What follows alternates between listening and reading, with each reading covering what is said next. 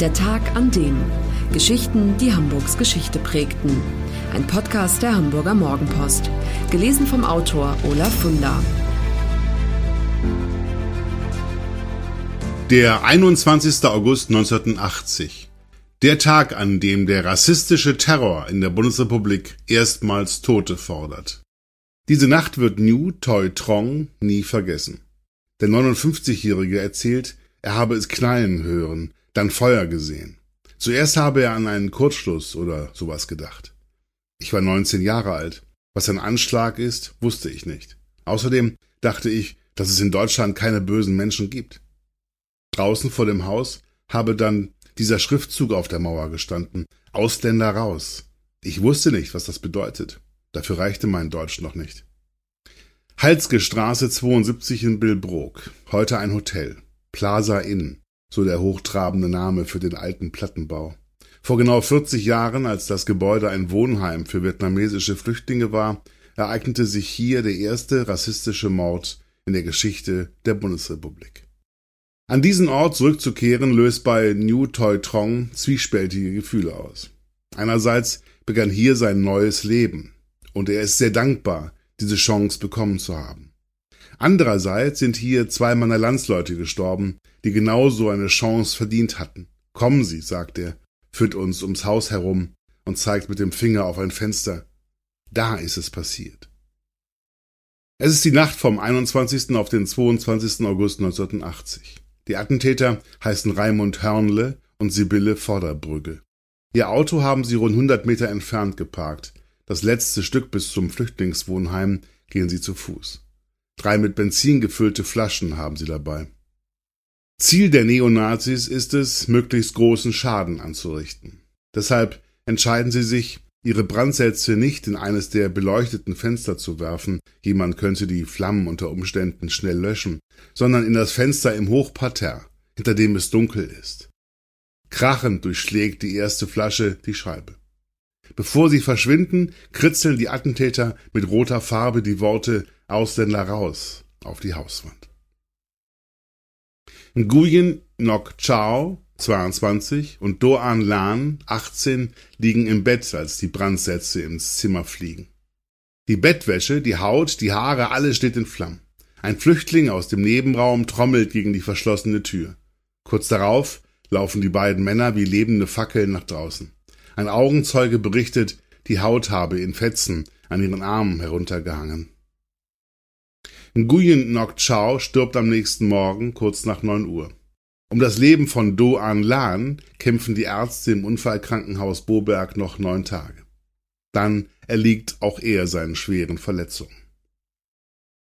Nguyen Ngoc Chao und Do An Lan gehören zu den eineinhalb Millionen Vietnamesen, die nach dem Ende des Vietnamkriegs dem Terror des kommunistischen Regimes zu entkommen versuchen und die Flucht übers offene Meer antreten, manchmal zu Hunderten in winzigen Booten.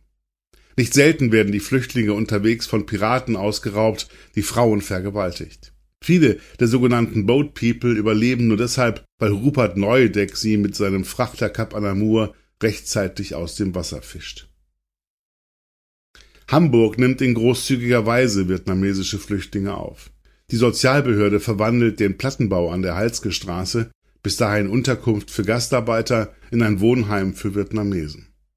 Das Rahlstädter Ehepaar Heribert und Gisela von Goldammer, er Außenhandelskaufmann, sie Bankkauffrau, lesen in der Zeitung, dass die Stadt Paten sucht, die den Flüchtlingen bei der Integration helfen, und melden sich.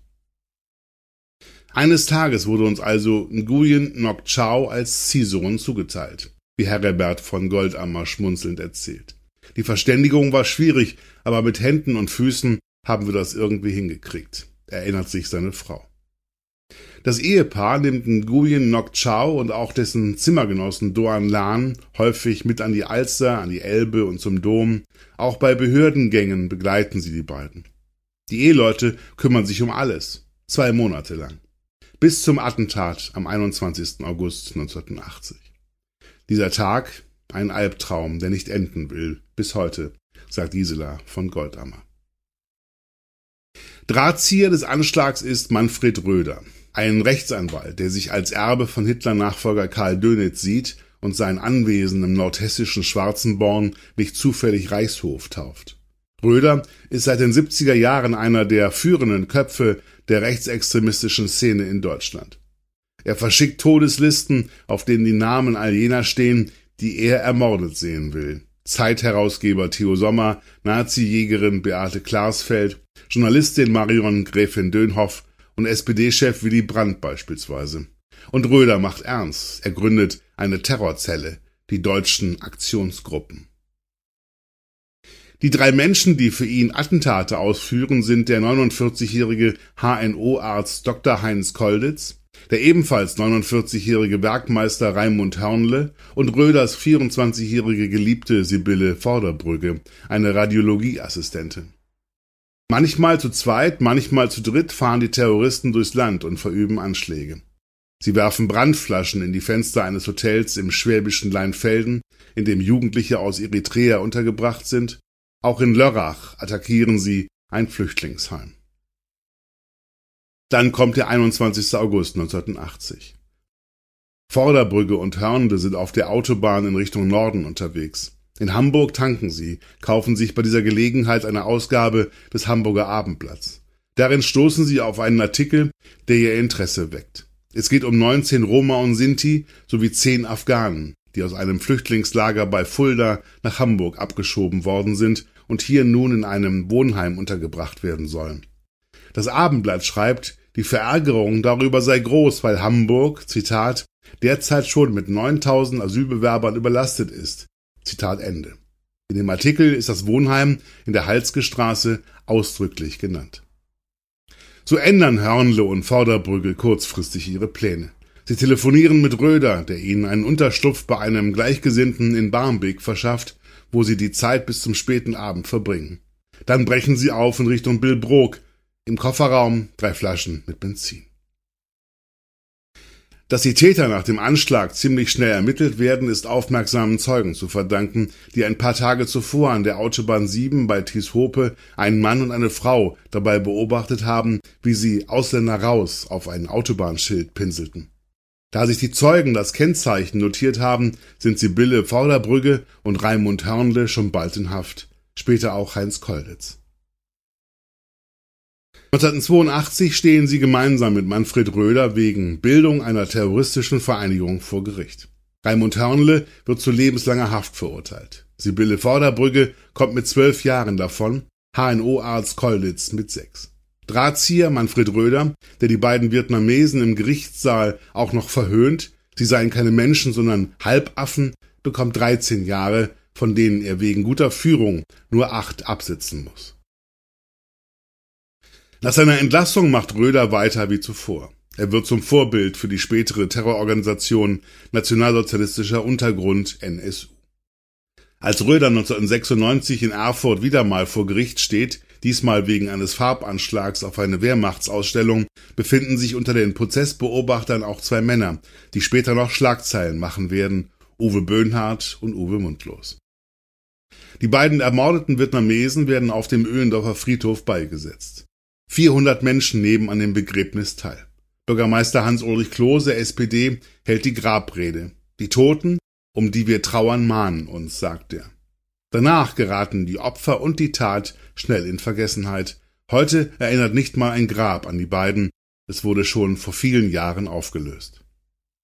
Bald nach der Beisetzung wird der Mutter von Doan Lan der Nachzug nach Deutschland genehmigt, obwohl ihr Sohn nicht mehr lebt.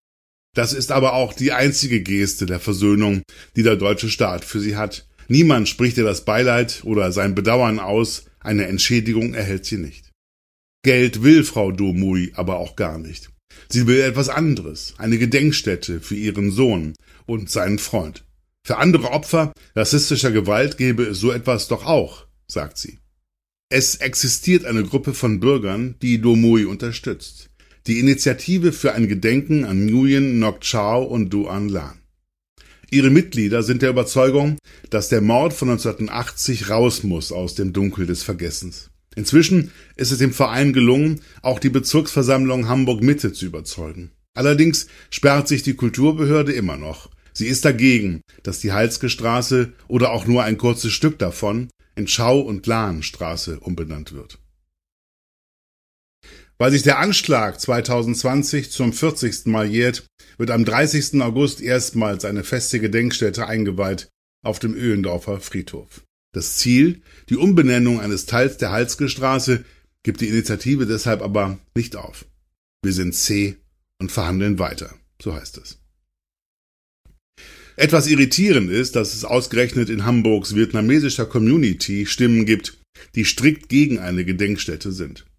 Manche glauben, es könnte der Eindruck entstehen, die Vietnamesen seien undankbar, wenn sie den Staat, der sie damals mit offenen Armen aufgenommen hat, auf die Anklagebank setzen.